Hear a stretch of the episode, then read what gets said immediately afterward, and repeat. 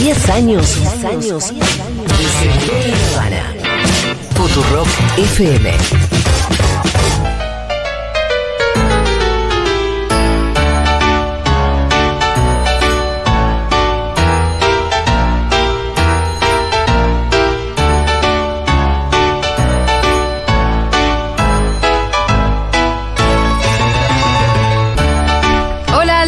Contreras, ¿cómo estás? ¿Cómo andan? ¿Qué haces, Aldi? Feliz con este otoño.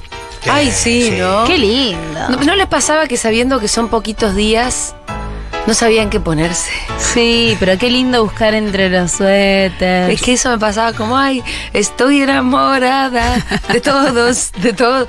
No Amo. sabía qué suéter ponerme. Precioso. Yo a las 3 de la mañana buscando la frazada. Bueno, estuvo fresco a la noche. Sí, estaba con la sabanita. Mi casa no, no terminó de refrescarse. ¿No? No. Ya, eh, o sea, acumuló Como que, mucho que quedó calor. el calor adentro. No, Sí. mi casa sí. y eso que es una casa con mucho chiflete. Este, ¿cómo estás, Aldi? Bien, le quiero decir a mi hermana Ileana, que espero que Sí. esté escuchando, que no le ponga la tele a Gala, porque me acaba de decir, me pidió de ver la tele. Mm. Bueno, vos sos la adulta cargó, Gala vio tele a la mañana, Sí. basta. ¿Qué está No, viendo no Gala? pongas. ¿Cuáles son sus consumos culturales presentes? Bluey. Ah, estamos en la misma. Bluey, eh, que es genial, hablan de prematurez, hablan de hablar puerperio. bien. Podemos hacer una columna sobre Por Bluey. favor, lo estoy descubriendo hace poco, ¿eh? Por eso todavía no hablé mucho, pero ah, me no, encanta. nosotras ya no sabemos de memoria Bluey. Ah, De pe a pa. Está muy fanga la de Bluey. Pero además, em, de esos temas puntuales que vos mencionaste, me parece que la idea en general de Bluey es el juego Sí, con los mapadres. sí, A mí me da ideas, sí, a full. ¿viste? No Sí, te sí, da sí. ideas de cómo. Te da ideas y te da una inspiración eh, de cómo jugar con tus hijos. Sí, sí, sí, sin bajada de línea. sin No. esto tiene que ser así. No se juega, pero, pero sí me parece. La, la bajada sí es, che, prendete a jugar. Sí, sí, sí. Eh, y estuve leyendo sobre Bluey. Ah, mira. Porque me pareció sumamente interesante el planteo. Y resulta que los escritores eh, están totalmente inspirados en la relación con sus hijas. Mirá, Sí. claro. No sé ni de dónde es. Estados ¿Es Unidos, australiana? Canadá. Ah, no, australiana. De hecho, si la pones en inglés, el acento es totalmente Ah, australiano. Ok. Eh, y es de la BBC australiana, es como public, de, de la televisión Bien. pública australiana. Como el paca paca australiano. Es el pacapaca australiano, Bluey. Bueno, Pepa creo que también es de la BBC, ¿eh? Ah, no sé, no es tan paca paca no, Pepe, no, Pepa. va, no, no, pero no estoy segura de lo que estoy diciendo sobre Pepa. voy a averiguar más sobre Bluey y prometo columna. Pero eso, eh, son, o sea, están inspirados en, en su vida real. No, es precioso. Y de hecho, en algún lugar leí que esto me cuesta creerlo, pero que las voces de las niñas australianas las hacen las verdaderas niñas. Ay, qué lindo eso, ¿no? No personas grandes hablando como que son las niñas, eh, digamos, Blue y Bingo, que se deben de llamar Sí. distinto, pero que son las dos niñitas, porque ellos tienen niña, una de seis y una de cuatro. Voy a averiguar. Sí, Me encanta. eso parece ser que es así. Bueno, eh, pero no le pongas Bluey, Ile. Eh, Tranquila con Bluey allá en la casa, ¿eh? Bueno, están, ya están llegando los mensajes de fans de Bluey. Eh, bueno, muy bien, podemos poner la columna, eh, ponerle mm, a tu columna la cortinita de Bluey, ¿no? Sí, es muy linda Sí, la musiquita. Se puede poner. Muy bien, pero vamos a hablar de lo nuestro. Vamos a hablar de tetas. Cada tanto me gusta volver a lo mío, Sí. que son las tetas. Eh, hablar de lactancia, hablar de problemas de los primeros días. Estoy con mucha puérpera cerca, Yo ¿eh? también. Bueno, vos siempre, es tu No, trabajo. Pero también así en el plano íntimo. Ajá. Sí, eh, de hecho, esta columna está dedicada a las puérperas que están sufriendo, que, que han pasado días complejos estos últimos, estos últimos calores y que han llorado mucho estas últimas semanas. Ustedes saben a quienes les hablo, les mando un beso grande. Les mandamos un beso a esas puérperas. Ya va a pasar. Ya va a pasar. Es lo que hay que decirle a todas las puérperas, ya va a pasar. Pero el momento es intenso. Uf, ¿cómo? Yo el no momento es complejo. Y, y cuando aparecen problemas con la lactancia en el puerperio, todo se potencia, porque digo, no es como uno lo puede pensar antes, viste que si te informás antes decís, bueno, sí, ok, si me duele hago esto, bueno, la postura, pero cuando te está pasando eso, no sé, una grieta, ponele que hoy vamos a hablar de eso, en el medio de tu puerperio, en donde llorás por todo, eh, no puedes pensar con claridad. No, no, no, que te desangren las tetas ya es como una gota que rebalsa el ¿Qué más, puerperio. ¿Qué más querés de mi Sí, puerperio? sí. Es un poco así. Entonces, vengo a traer un poquito de, eh, de, digamos, de, de esperanza para estas puérperas. Como decía Julita, no solo esto pasa, sino que los problemas más comunes suelen tener soluciones bastante simples. Entonces, traje un, hay un compendio de problemitas y sus soluciones. Si les parece, empezamos.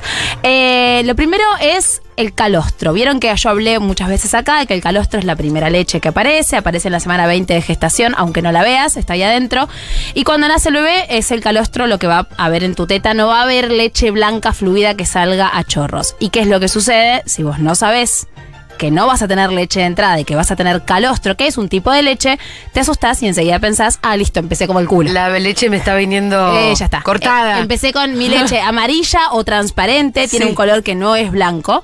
Eh, y encima viene de a gotitas, de a micro gotitas, porque el bebé tiene el tamaño del estómago de una cereza, o sea, 5 mililitros entra en el estómago de un recién nacido. Entonces viene muy poquitito calostro, no es que te apretás la teta y, uy, cuánto calostro. Entonces, uno de los principales problemas que aparecen es ese primer miedo de no tengo leche. Bueno, tranqui con eso, eso pasa ni bien nace, ¿no? Eh, quiero que si acaso hay puérperas del otro lado eh, escuchando, que nos escriban. Por Así nosotros favor. les mandamos un beso, que nos manden un audio llorando si quieren. Ay, sí. Y las vamos a comprender. ¿Cuántos días de calostro hay? Tenemos tres días más o menos, Ah, entre tres y cuatro días de calostro. Entonces, bueno, empieza a agarrar la ansiedad de, che, pero ¿cuándo me llega la leche? Porque esto no lo alimenta. Bueno, el calostro es lo más, tiene muchos anticuerpos, tiene básicamente anticuerpos inmunoglobulinas, que lo que hace es proteger ese cuerpito que está recién llegado.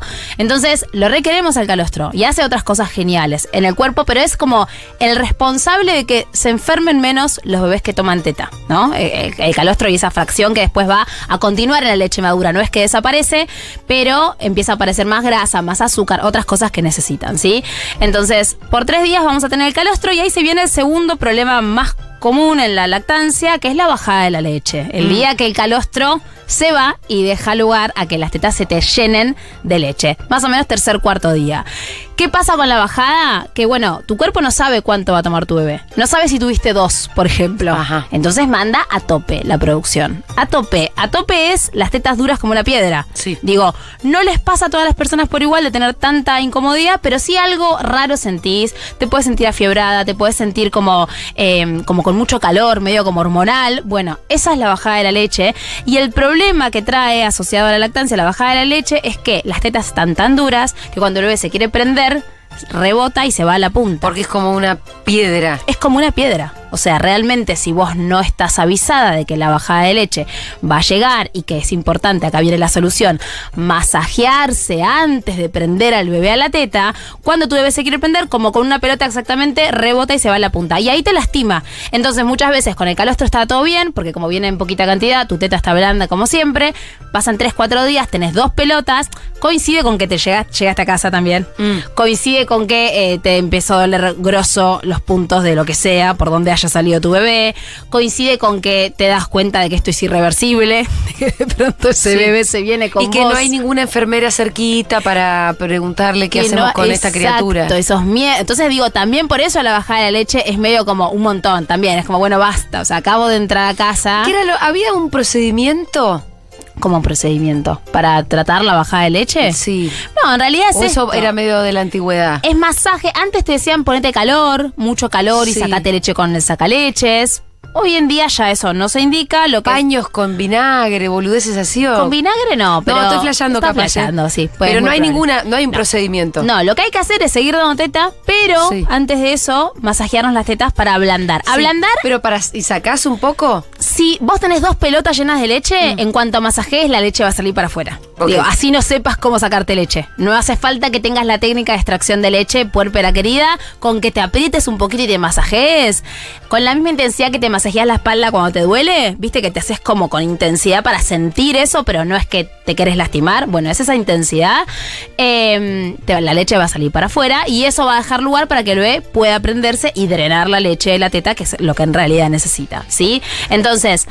Otra técnica importante ahí, o otro recurso importante ahí, es tocarse la areola sobre todo, porque la teta va a estar dura y cargada, porque está llena de leche, y está bien que tenga mucha leche.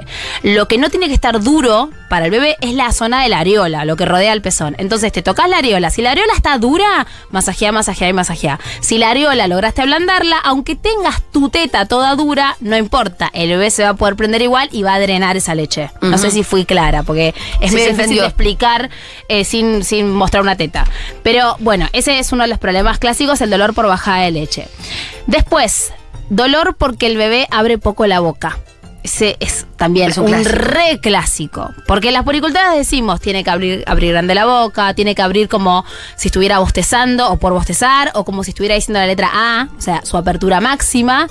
Pero los bebés no es que miran la teta y dicen, ahora voy a abrir grande la boca. Sí, no. o llegó Aldana, me dice que abra Eh, grande la boca. Claro, yo a veces digo, estaría bueno por decirle, abrí, ahora, grande. No sucede eso. Eh, abren más como una E, como eh, hay un esbozo, ¿no? Eh, ¿Y qué pasa? Estamos ansiosas, queremos que se prendan a la teta y en cuanto abren un poquitito, ya tra, lo llevamos a la teta. Y el bebé se prende de lo que le pongas en la, en la boca, le pones el dedo, o sea, prende de tu dedo. Entonces, para que abra bien la boca hay un truco que es muy bueno, que es pensar lo siguiente. Cuando eh, no tenemos esta información, ¿qué hacemos como medio intuitivamente? Llevamos el pezón como al centro de la boca, como si fuéramos a tomar un mate que agarras la bombilla Sí. y la llevas al centro de tu boca, ¿no? Para que quede todo bien simétrico. Si hacemos eso, el, pe- el bebé se agarra de la punta y nos lastima. En cambio, lo que hay que hacer es llevar el pezón hacia, hacia la nariz del bebé. Apuntamos el pezón hacia arriba, como si... Pero por, adentro del paladar. no, al principio, al principio. Le estoy por dar la teta al bebé, lo agarro a UPA. En vez de apuntar con el pezón hacia el centro de su boca, apoyo el pezón abajo de su nariz, por fuera, claramente, Ajá. ¿no? Y el bebé, ¿qué hace? Hace, hace un movimiento como diciendo que no, que es un reflejo que se llama reflejo de búsqueda. Hace un movimiento para ubicar a dónde está el pezón. Se da cuenta que esta tipa es medio inútil y que eh, tiene el pezón más arriba, que, que donde está su Y cavidad. ahí abre la boca. Y abre grande para alcanzarlo. Ah, espectacular. ¿Me entendés? Se lo pones en otro lado y el y ahí chavo el tipo encuentra dice, la boca. bueno, si esta mujer no va a correr este pezón, ¿qué tengo que hacer? Abrir grande la boca. Claro. Y ahí es cuando hace la A mayor. Si yo en cambio se lo meto en- ahí en el centrito de la boca, truqui, se prende de la punta. Eso se llama prendida asimétrica, que en realidad va en contra de lo que uno piensa intuitivamente, que es como, bueno, encajémosle al centro de la boca. No, lo que hay que hacer los primeros días es apuntar para arriba.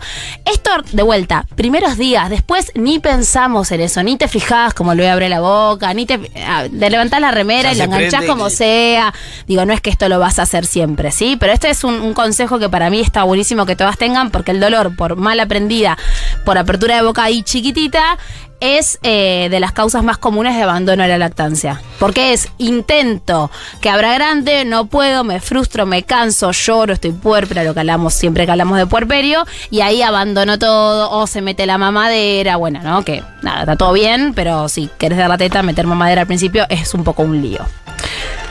No hay pediatra que no te quiera enchufar la mamadera. Hay un negociazo con la Pero fórmula. incluso el pediatra que no hace negocio. Y, pero todos son parte de todo. Están Juli. forma- pero por eso están formados en una de que tiene que, cumplir con este peso en este día, porque si no, ah, porque si no, ¿qué? Pará. Bueno, ahí trajiste. Todos los bebés nacen tan flaquitos. Ahí, ahí tra- los bebés bajan, está bueno también aclarar esto, los bebés bajan de peso, tienen un descenso fisiológico de peso, o sea, natural.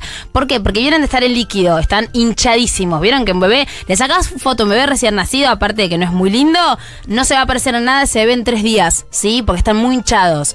Ese agua que se va del cuerpo pesa. Entonces, cuando el bebé pasan un par de horas o un par de días, va a pesar un poco menos. Aparte, el calostro que nombramos hace un rato no tiene mucho azúcar y no tiene mucha grasa. No va a engordar a ese bebé de entrada, va a protegerlo, que es lo que quiere el calostro. Entonces, sumamos las dos cosas, va a bajar un poquito de peso. Dependiendo del sanatorio, te pueden hinchar ya si cruzas el 10% de descenso. O sea, pesado 3 kilos, si bajan más de 300 gramos, es probable que ya te estén hinchando. En los días siguientes, lo ideal es ver que empiece a subir. ¿Sí? Eh, por eso te citan por lo general en el sistema privado al día siguiente. ¿Sí? Como bueno, venite al día siguiente, lo pesamos y aunque sea chequeemos que no siga bajando de peso. Si el bebé continúa bajando de peso, por supuesto que va a ser necesario complementar. ¿Qué es esto? Que ingrese la leche de fórmula, ¿sí? O, o con leche de la propia madre, pero lo más probable es que en esos primeros días no tengas resto emocional, psíquico ni físico para sacarte leche. Por eso digo complementar con leche de fórmula. No está mal complementar con leche de fórmula. Lo que tenemos que chequear es qué está causando ese aumento lento de peso o ese, esa continuación del descenso. Hay que chequear. ¿Qué es? ¿Un problema en la prendida? Como hablábamos recién, que la madre, lo- digamos, eh, no logra que se vea abra grande la boca. ¿Qué es? Que hay un problema, por ejemplo, a veces quedan restos de placenta. eh, después de un parto y eso hace que la baja de leche no se produzca. Quizás la madre sigue con etapa de calostro todavía y ese bebé no está recibiendo azúcar. Ah, Puede ¿eso pasar. pasa? Sí, puede pasar. Es de las complicaciones más comunes. Te- con que te quede un pedacito de placenta.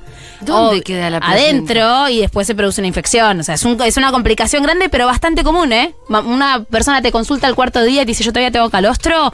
Lo primero que haces es andar a tu obstetra que te haga Ah, una ok. ecografía. ¿Sí? Después hay medicamentos que hacen que quizás tengas menos producción, eh, hipotiroidismo. Bueno, pueden haber un montón de causas por las cuales un bebé no aumenta bien de peso. La más común es técnica de lactancia que está medio floja o que le indicaron a esa madre darle cada tres horas. Entonces espera para darle teta se muere de hambre en esas tres horas. Cuando llega a prenderse se prende mal porque está llorando, come poco y así seguimos, ¿no? Eh, para cerrar este tema de mamadera, fórmula y demás, está perfecto que exista la mamadera y que exista la fórmula, pero no es la mamadera como la manera ideal para darle leche, complemento a un bebé recién nacido. Vamos a buscar otros métodos. Nada, eh, dedo jeringa, dedo sonda, digo, son métodos que, eh, digamos, permiten que al bebé le llegue esa leche que necesita extra sin meter una mamadera que puede confundirle un poco el patrón de succión. Al principio. Después, por supuesto, si tu bebé cru- cruzó los 20 días y va a necesitar todavía mamadera, eh, complemento, genial la mamadera porque es más cómodo, ¿sí?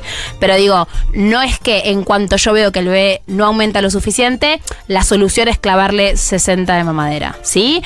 Quizás aceptar obviamente la indicación pediátrica de neo, pero trabajar con una puericultora para ver qué está causando justamente este bajo eh, aumento de peso, ¿sí?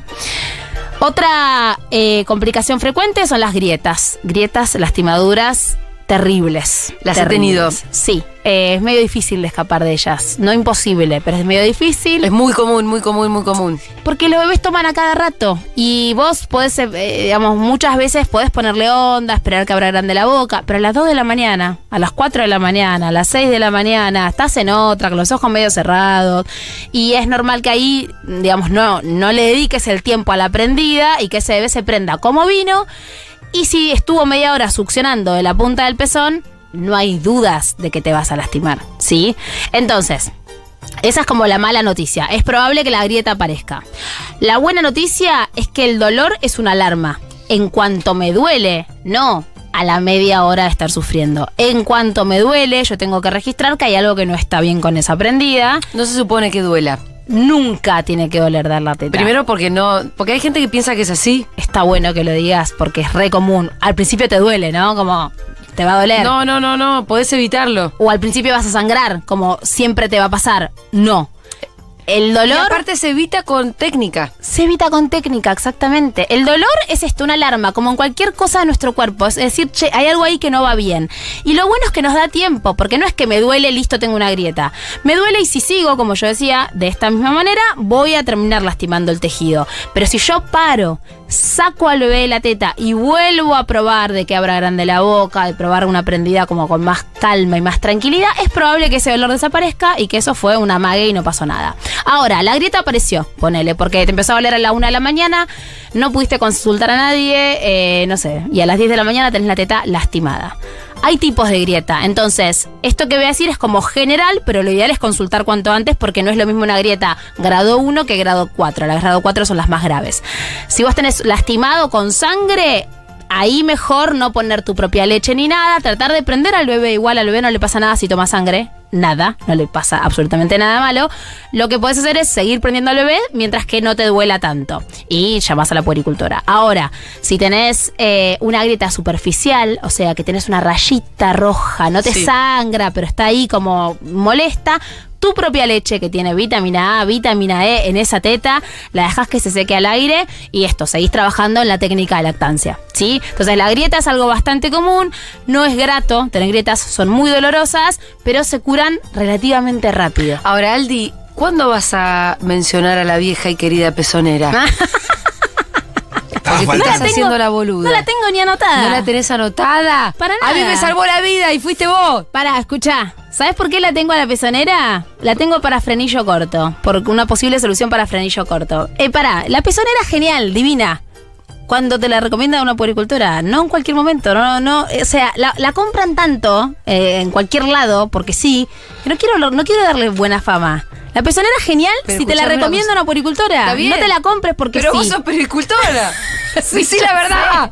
La Pero- gente tiene que saber la verdad. Pero la pezonera no es la solución a todos los males. No es que te duele y ponete pezonera.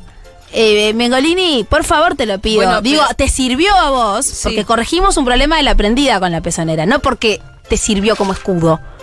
Eso ¿Era es lo que vos escudo? crees en tu corazón, que la pezonera te funcionó de escudo ahí. Y no funcionó de escudo. Resolvió un problema de prendida que Rita, porque era todavía muy chiquita, le costaba aprenderse bien. Ayudó. Después ya está, listo, no fue necesaria, se usa como una muleta la pezonera. Se usa un tiempo, cuando te acomodas, no la usas más. Pero por favor no se compren pezoneras al pedo. El último. Además hay que ver porque vos me cambiaste de detalle. te cambié de talle, porque y me de hecho vos enseñaste a ponerla. vos tenías una que no te habían prestado, te había. Alguien me trajo una pezonera y me la puso. ¿Viste? ¿Ves por qué no quiero hablar de ella? Porque siempre aparecen, solas. Bueno, pero por lo menos que la gente sepa cómo se la tiene que poner. Y que hay Exacto. talles, que si le pifias con el talle, Es como. es terrible. Sí. Sí. Y si no te la sabes poner, también no te sirve de nada, es peor. Se te sale, te incomoda, te Y- molesta. Y, entiendo que para el bebé también es mucho más difícil de Hay tomar. talles, hay modelos, eh, hay diferentes tipos de texturas. Entonces, si creen que necesitan pezonera también, consulten. Y acá la mala noticia es que muchas veces los y las pediatras no saben de lactancia, entonces traten de consultar a una puericultora. Eh, recién lo nombré, frenillo corto, digo como uno de los motivos por los cuales podemos usar pezonera. Frenillo corto es el frenillo que sostiene la lengua anclada al paladar, a veces es muy grueso, a veces es muy corto justamente, y no permite que la lengua se mueva. ¿Qué tiene que ver la lengua con la lactancia? Todo, básicamente. Porque la lengua lo que hace cuando el bebé se prende a la teta, que no lo vemos, solamente vemos su boca abierta desde afuera y nada más, es masajear y apretar la teta contra, nuestro contra su paladar para que esa leche salga para afuera. Entonces, si la lengua no se puede mover, la leche no sale, o sale muy poca cantidad, o el bebé se prende mal y te termina lastimando.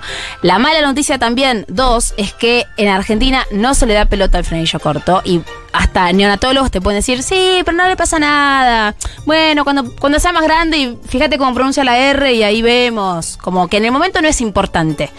El frenillo corto es un tema, puede traer dificultad para la lactancia, mucha, y puede traer problemas para cómo se forma la carita de ese niño. Porque si yo tengo una, una parte del cuerpo que está retenida, todo lo demás que está creciendo se va a acomodar a esa, ¿no? A esa parte que está trabada. Entonces, frenillo corto, si sospechamos de que nuestro bebé tiene la lengua muy eh, que queda ahí muy cortita, que nunca la saca para afuera, si me duele y no sé por qué, bueno, consultar de vuelta con una puericultora y hay hoy en día odontopediatras y fonoaudiólogas especializadas en frenillo corto de bebé que evalúan y se fijan si hay que cortar o no ese frenillo.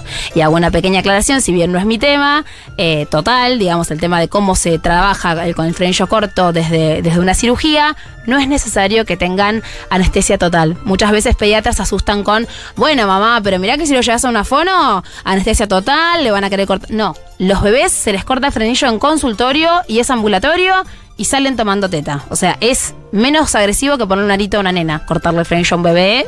¿No? ¿Cuál bien es el frenillo? Pero Es lo que sostiene la lengua. Acá. El, el hilito que te sostiene ¿El la hilito lengua. que sostiene la lengua? Claro, si ese hilito es corto o a veces ni, ni se ve o es muy duro, Le quita la lengua no puede hacer este movimiento. Ah, Le quita mirá. ¿Entendés? No sabía que era eso. Claro, tenemos también Y tenemos que era, y que era tan fácilmente. Se corta, obviamente lo hace alguien que sabe, no, no es que Sí, no agarre la tijera en la No, casa. No, por favor, y a veces se hace con láser, ¿sí? Pero bueno, esto, todas las complicaciones de lactancia de los primeros días tienen solución, la mayoría esto, ¿no? Buscando compañía profesional, asesoramiento profesional, eh, pero sepan que no están solas puérperas del mundo, yo sé que es difícil dar la teta eh, cuando Tenemos tenés mensaje de puérperas. Un bebé muy chiquito, sí. Hola Futurock, hola Aldana. ¿Qué técnicas pueden ser para que se corte la leche? O sea, bueno, no dice más nada. No, ¿de qué está hablando? ¿Cómo Mira. vas a cortar la leche, Eh, Inés? y debe ser porque ¿De no, hablas, no quiere dar más la teta. Si no quieres dar más la teta, hacemos una consulta de destete, no hay ningún problema. Listo, o- pero es otra columna. pero es otra columna. Lo que sí quiero destete decir, es todo otro historieta. no hay que tomar nada para que se corte la leche. Esa teoría de que te tomas una pastillita y se te corta la leche no sirve después de la primera semana de vida del bebé. Así que no hay que tomar nada. ¿sí? Se- se Me cortaron el frenillo como a los 7 años y fue anestesia local, cuenta alguien acá. Bueno, muy bien, muy bien. Antes se hacía con anestesia total.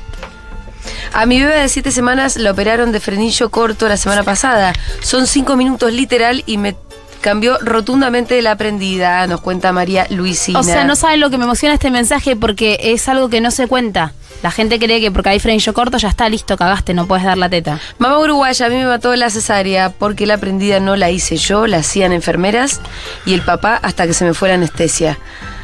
Casi muero, le juro, me dolía y yo leí, ¿y ahora qué? Ah, el libro. Sabía que no estaba bien, pero el gordi lloraba y quería que comiera. Terminé usando intermediarios. Hoy disfruto de la lactancia, las amo. Bueno, también ese mensaje es lindo porque te Porque puede. leyó tu libro. te- eh, le- leíste mi libro, eso te- me, me pone muy contenta. Pero te puede costar, puedes tener dificultades, pero por lo general digo, puedes salir, ¿no? Adelante. No es que si empezaste mal vas a seguir mal. Em, ¿Qué más? Bueno, necesitamos columna de Blue y Bingo. Hay consultas sobre otras cosas, pero bueno, podemos abordarla en este momento. ¿Qué más? A mí me cortaron el frenillo a los 21 años, dice Emiliano. Mira, ¿por Después qué? de los brackets. Ah. No sé qué tendrá que ver con los brackets. No, en, en otros países está todo muy aceitado esto. O sea, en, en la revisión inicial a los bebés eh, les revisan el frenillo. Acá Ah, no. no te lo miran. No, y si lo miran, no. te- No ah, entienden. sí, está corto, sí, pero no pasa nada. O sea, no le dan pelota. No saben que te puede cagar la lactancia. Se re puede cagar la lactancia. Y de vuelta, no solo eso, ¿no? Todo lo otro también. Florencia dice, estoy de 28 semanas y quiero morir con esta columna, mucha información. Bueno, y sí, hermana, sabes la que te, te viene, ¿no? Y les juro que además re dije, bueno, voy a buscar unos problemas que no asusten tanto. Ah, no, no los horribles como una mastitis, no, puse, hablaste de eh, eso. Claro, No sí, de eso. una mastitis, que tengas una infección en la teta, que, digo, grietas que realmente son complejas, pezones sangrantes, pezones a los que le falta una parte. Digo, todo eso gore puede suceder en Sí, la lactancia. No es también. que no, pero nada, vamos con las más comunes. Em, Florencia, seguí arroba lazo natal y si tenés cualquier problema que se te van a venir, amiga.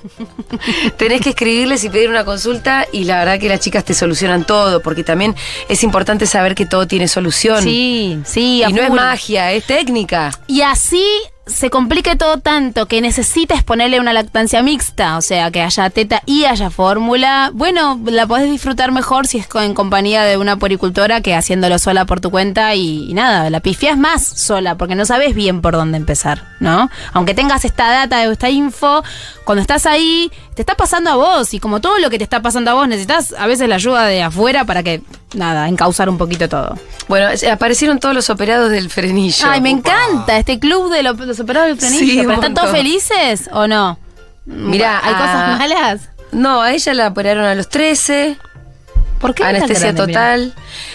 ¿Puede, te, te complica la R el frenillo corto? Te puede complicar la R, te puede complicar la deglución. Hay nenes que tienen 9, 10 meses y, por ejemplo, no tragan bien. No, no le gusta comer, no sé, tal textura. Pero tiene eso que ver nos con preguntamos eso. por qué te operan el frenillo a los 21 como Emiliano. Ah, ni hablar. O a los 13. Sí, o la- y esto, y también cómo tus huesos se acomodan. A veces para, por eso de- decían, para ponerte brackets, también. para eso. Los dientes también, la Claro. lengua también acomoda los dientes. Según Exacto. el movimiento que tenga la lengua, los dientes van a tomar de forma distinta también. Pero ni hablar, si el, chuparse mucho el dedo te deforma el paladar, imagínate la lengua que está todo el tiempo ahí. Muy bien, Aldi, gracias. De nada, Gracias Lucero. por los consejos de siempre. Nos vemos el viernes que viene. Nos vemos.